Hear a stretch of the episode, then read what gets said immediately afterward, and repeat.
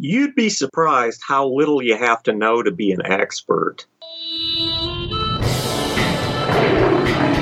Welcome to the Lions of Liberty podcast. Here is your host, your guide, your shining beacon of liberty, Marc Clair. Heidi ho, Liberty neighbors, and welcome back to the Lions of Liberty podcast, your home for great conversations about the ideas of liberty.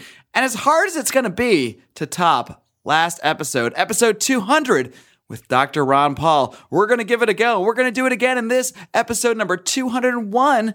You can find the show notes for today's show featuring everything we discuss with today's guest over at lionsofliberty.com slash 201. Today's show is sponsored by Health Excellence Select, an incredible free market, affordable, legal alternative to your standard Obamacare corporatized insurance. To learn more, head over to lionsofliberty.com slash health. My guest today is a former Republican U.S. congressional aide who spent 28 years working in the United States Congress before leaving government service in 2011. Since then, he's written a number of books detailing much of what he came to learn while in Congress, including his latest, Deep State The Fall of the Constitution and the Rise of a Shadow Government. Mr. Mike Lofgren, welcome to Lions of Liberty. Good to be here.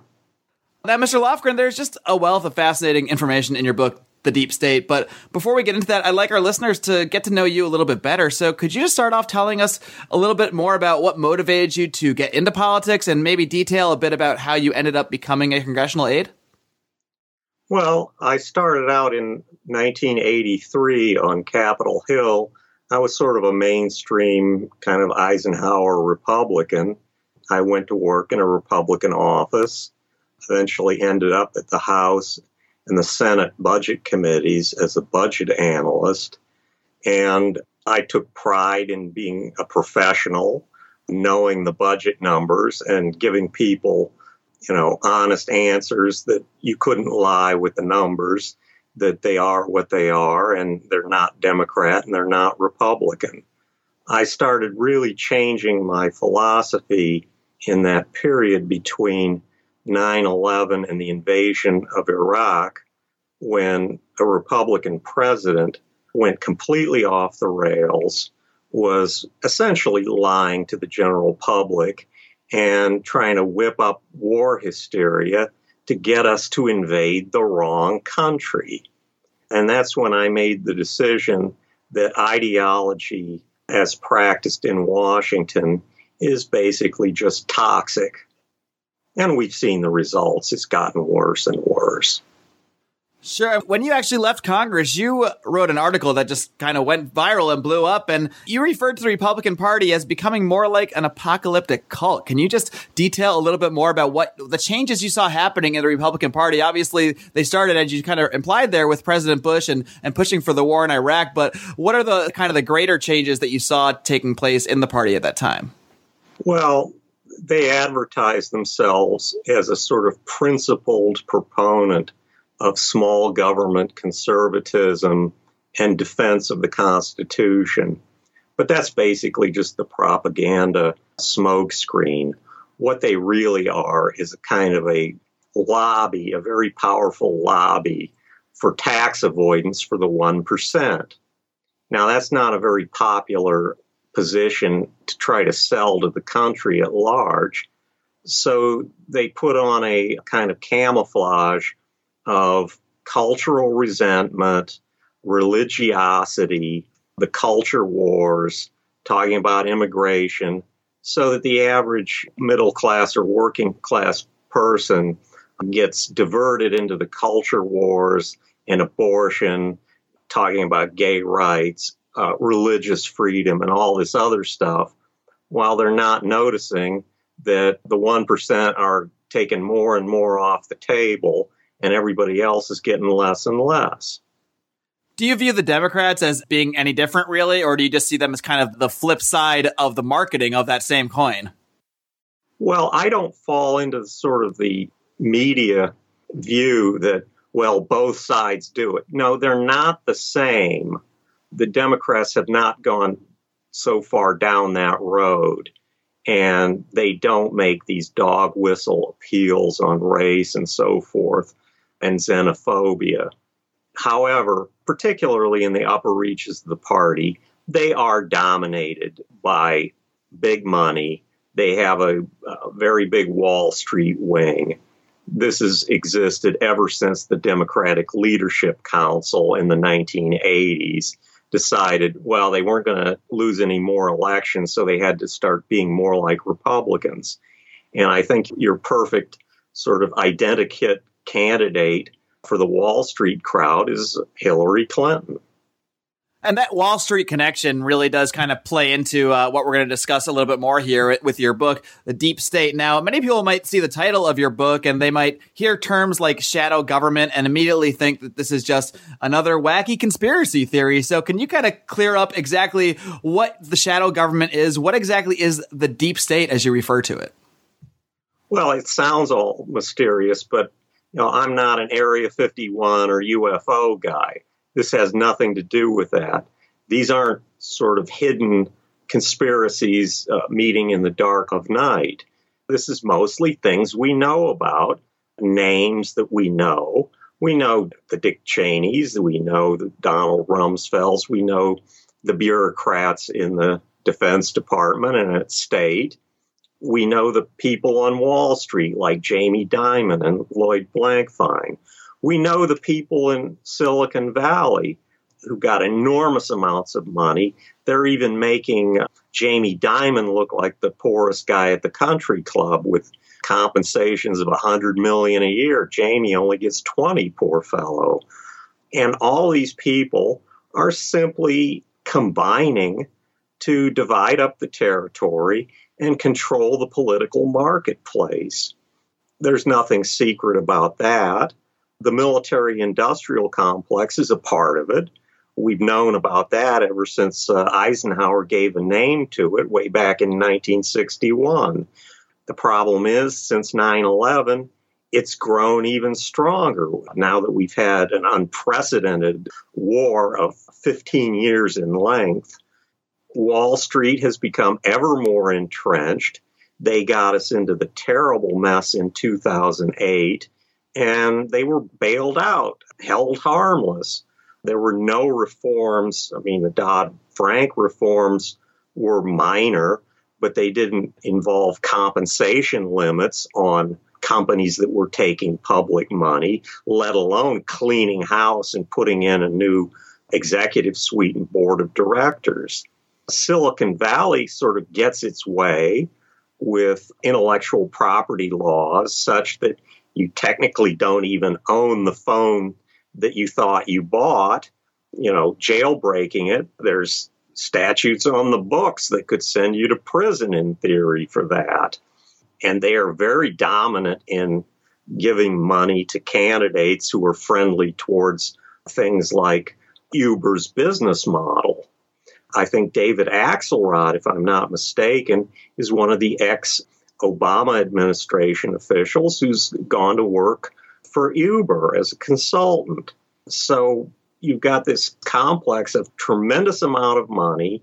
Some of it's public institutions like the Department of Defense or the CIA. Some of it's private, like the contractors, but they're all on the same team. The problem is, uh, who are they working for? Other than their own self aggrandizement. So the deep state is essentially kind of an umbrella term for all the various forces that actually control our government and shape our laws, much more so than even it seems that the average congressman does. Well, yeah. There were two academics, Martin Gilens of Princeton and Benjamin Page of Northwestern, they examined almost 2,000 surveys of American public policy over the last couple of decades. And to see what the public favored correlated with policy outcomes. And I'll quote Gilens The preferences of economic elites have far more independent impact upon policy change than the preferences of average voters do. I'd say that contrary to what political science research might lead you to believe, and this is the killer quote ordinary citizens have virtually no influence over what their government does in the United States.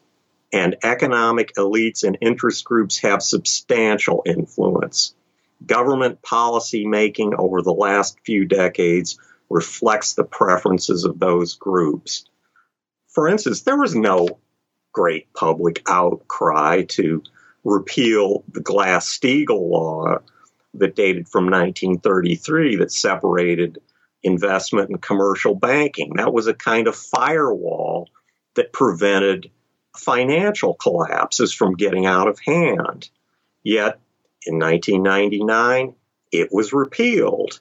Republicans in Congress introduced the bill, and Bill Clinton's Treasury, supposedly the opposite political party, lobbied for it.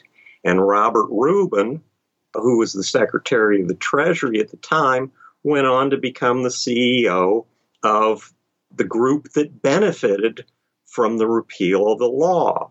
Travelers Insurance and Citigroup were able to merge into a much bigger conglomerate, and he became the CEO, making tens of millions a year. Now, Mike, what you're describing here is really sounds quite far from the original envision that the founders had for how this government should function. It actually sounds a lot closer to what they rebelled against, you know, taxation without representation. And it certainly sounds like we don't have legitimate representation in this country at this point. So can you kind of touch on the origin of the deep state? I mean, how far back does this really go? Well, it's always been a tug of war between the people and the oligarchs. People like Jefferson were quite conscious at the time of the founding of our country that corporations were very dangerous entities or could be. They tended to be chartered by the king in Europe. It became things like the East India Company and the Hudson's Bay Company. And where they operated, they were a monopoly and they were a law unto themselves. And they had essentially the right of enforcing their own law and using coercion against anybody who didn't agree. So initially, corporations in this country had to be individually chartered by state legislatures for a specific purpose that had some public interest involved. And there was sunset. It could not go on for more than a set term of years. Well, eventually that eroded. And then you had corporate law where they could just incorporate for a, a, nominal sum. And you eventually had the Supreme Court declaring them as people. Now, this has waxed and waned throughout our history. We had pretty much the situation we have now in the Gilded Age of the late 19th century. But you know what? Farmers from Nebraska and coal miners from Pennsylvania decided they'd had enough. And it took decades of struggle, but eventually we had progressive reforms like wage and hour laws, women voting, prohibition on child labor, and so forth. But it slid back. One of the things that gives the secrecy of the deep state its distinction and the size of it is I think it really began in terms of the what we know today in the Second World War with the Manhattan Project. Here you had this enormous thing that created whole secret cities in the United States, like Hanford, Washington, or Oak Ridge, Tennessee. Not a single member of Congress knew that they had appropriated money for it. They didn't know it existed. Harry Truman didn't know anything about it until after Franklin Roosevelt died in office and Truman was sworn in. So once you have a situation where you can create this whole atomic infrastructure based on secrecy and nobody knows about it, you're off to the races in setting up a broader infrastructure for control of society that people aren't aware of or they just can't connect the dots. We know there's a nuclear program. We know that Wall Street's powerful. We don't see the sort of interconnectedness of it. And the fact that people like David Petraeus, who got praised in the corporate media as the greatest general since Alexander the Great, once he left the CIA in disgrace because of a marital indiscretion, he ended up at uh, Kohlberg Kravis Roberts on Wall Street, a leveraged buyout firm. Now, what are his qualifications for Wall Street? Well, I don't think he has any, but what he is, he's an influence peddler, a door opener. And that's what all these guys are. They interchange personnel back and forth. Yeah, I mean, it really seems like from the description in your book that the political influence is really the best skill to have for a lot of the people involved in the deep state. It's really not about what their actual skills is or their expertise. It's really about who can they connect you to? What influence in the government can they provide you with? Right. I mean, we're 0 for 3 in our interventions in the Middle East. Iraq was a disaster. Libya was a disaster. Syria is an ongoing disaster. But the people who authored this thing that thought it was a great idea, they're going on to greater glory and fame. Either they've gone off to Wall Street or they've taken jobs on the boards of military uh, companies and that sort of thing, and they're getting rich. And of course, one of them, Hillary Clinton, who basically was one of the driving forces in the Libya intervention, who was talked into it by uh, Nicolas Sarkozy, who seems a rather shady character, the president of France at the time, who was basically looking to get oil concessions for French oil companies. She's now the, you know, putative nominee, or at least she thinks she is, and really resents Bernie Sanders for challenging her for the Democratic Party nomination. It is troubling that someone with the past and the recent past of Hillary Clinton, let alone the email scandal, but even just looking at, like you mentioned, the interventions in Benghazi and Libya. I mean, the fact that this person is the presumptive nominee and, and that most people, I mean, besides some very fervent Bernie Sanders supporters, are not really challenging her eligibility at all, it really is troubling. And it speaks to a lot of what you're saying that it doesn't really matter if you fail in any sense of the word as a politician or as a an influence peddler, as you might might say, whatever happens in your kind of the things you recommend, whether it's a foreign policy disaster, a, an economic disaster on Wall Street, the negative consequences don't just seem to slide off these people like they're all made of Teflon. That's right. I'm not a Hillary hater. I have no truck with the Republican stuff in the 90s of going after her husband because of his indiscretions, private indiscretions, or the, the idiots who thought somehow she murdered Vince Foster and all this other, you know, complete nonsense. That said, her policy judgment that can be recorded has been consistently poor, whether it was as a senator voting in favor of the Iraq War or as a Secretary of State recommending uh, armed intervention in Libya.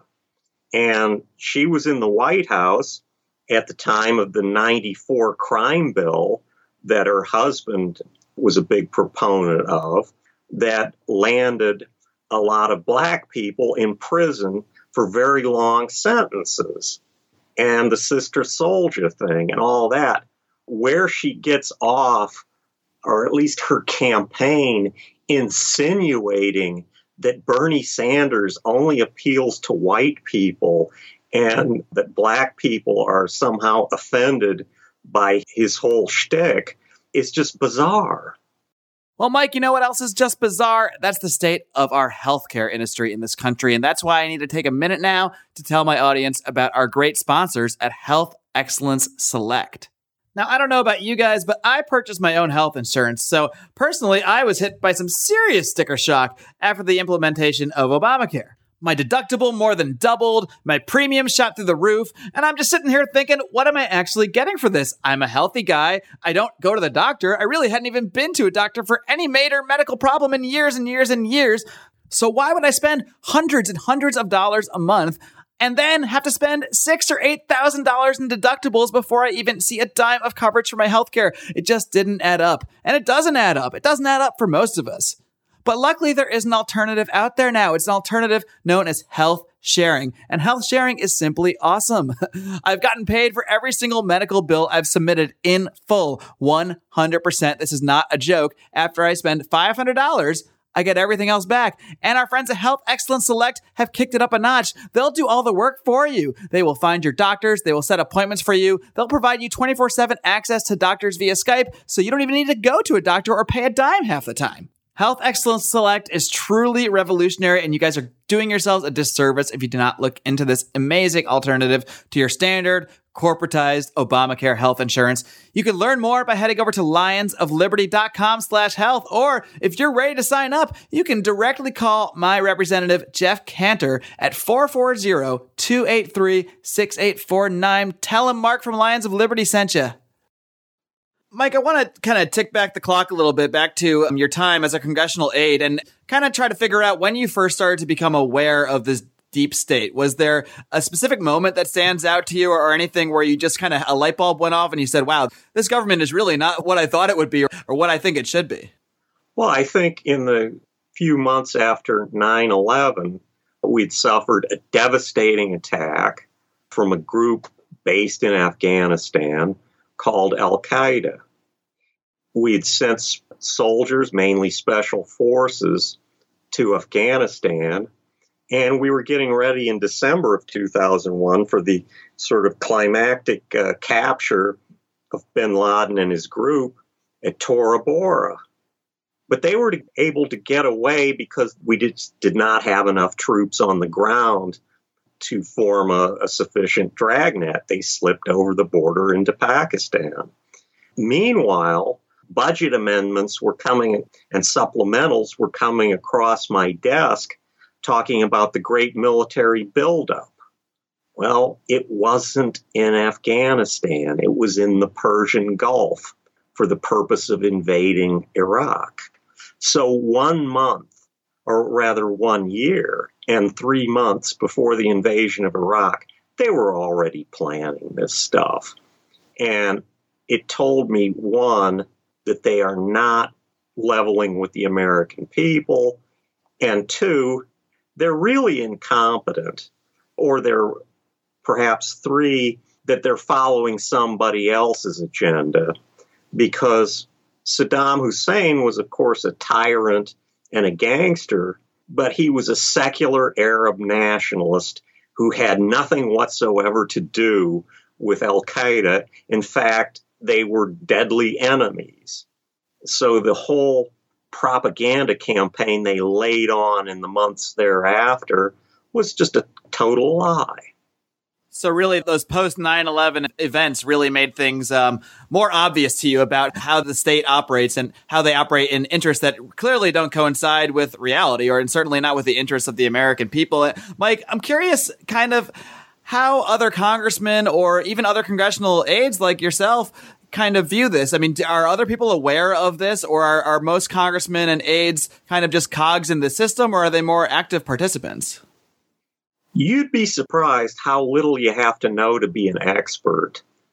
It's amazing how many staff members and bureaucrats really don't have a good grasp of history and sort of how the current events flow in foreign countries that they can actually make a cogent argument against whatever an administration might be pushing. And as well, there's a kind of groupthink that, well, this is what we're going to do and everybody's on board. And let me tell you, in a democracy, that is not a healthy mentality. And a lot of people in other categories, whether they're doing health or education or whatever, they think national security is some mysterious black box that contains all this expertise and special knowledge. Well, it doesn't. It's just history, current events, and trying to make some sense out of it. And I have not been impressed by very many of the so called experts on foreign policy that are touted as being experts in Washington. Mike, you discuss uh, President Obama in your book quite a bit, and the way it comes across from your description, it almost sounds like he was sort of crafted as an ambassador to the deep state. I mean, can you detail a little bit more about President Obama's relationship to the deep state? Well, if you read his autobiography, he even has a section in there talking about once how he ceased to be a community organizer and started running for higher office he was surrounded by rich people all the time, you know, rich people handing him checks. And he noticed himself how he was assimilating to their views simply because they were sucking all the oxygen out of the room and they were the only presence. It certainly didn't escape me at the time that he said at the beginning of 2008, when he was still Senator Obama and he was running for president, he would filibuster. He wouldn't just oppose, he would filibuster any bill that would give retroactive immunity to the telecoms for participating with the NSA in illegal surveillance of Americans. A few months later, I think it was July of 2008, he's already the presumptive nominee. He's about to be coronated in um, Denver, Colorado the next month as the nominee. He votes for the FISA Amendment Acts to give them immunity. Now, something happened there.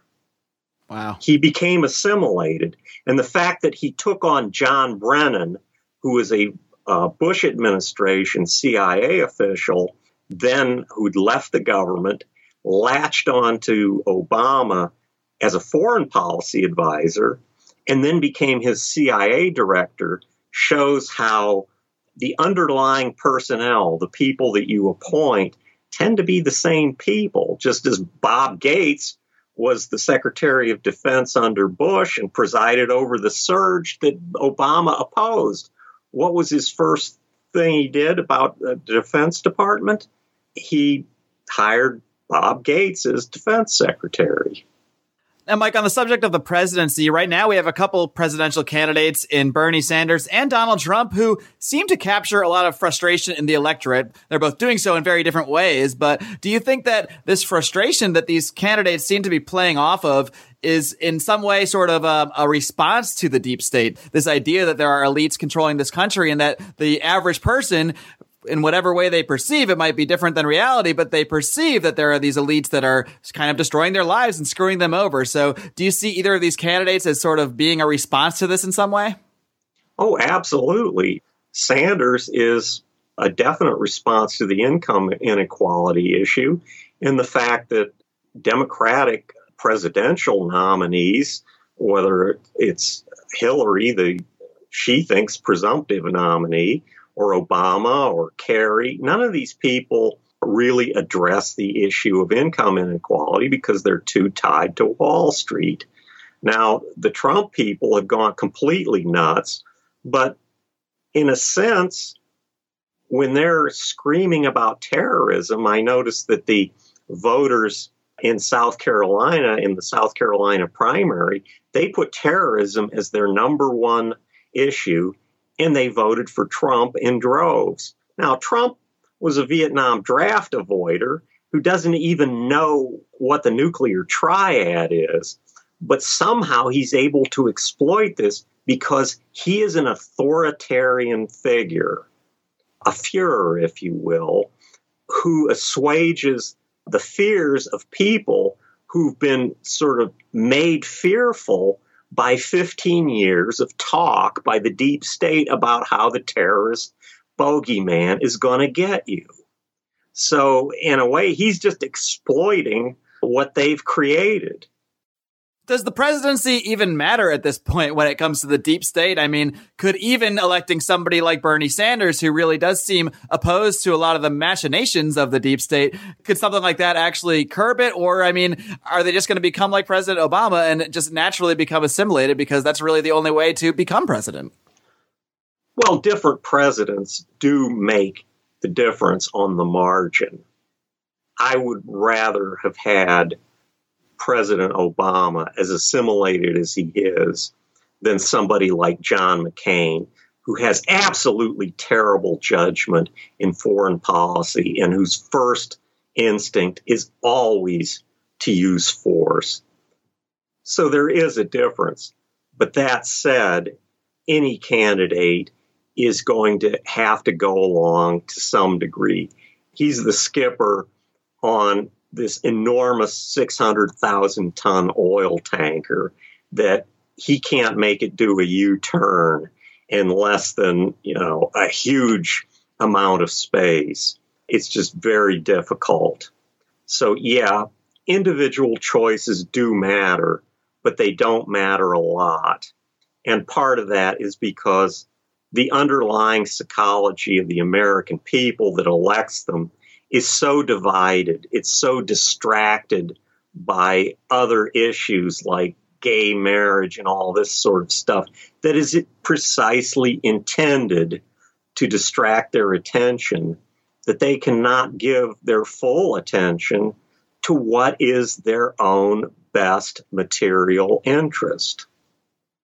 Well, Mike, we really only scratched the surface of uh, you know what you detail in your book, The Deep State. And uh, first of all, thank you for joining me because that was really fascinating welcome. stuff. Yeah, and uh, I do encourage people to check out the book because, like I said, we only really barely scratched the surface of what you go into great detail on. So before I let you go, can you just let everybody know how they can find your book, uh, your writing in general, and, and anything else you'd like to plug? Feel free to do so.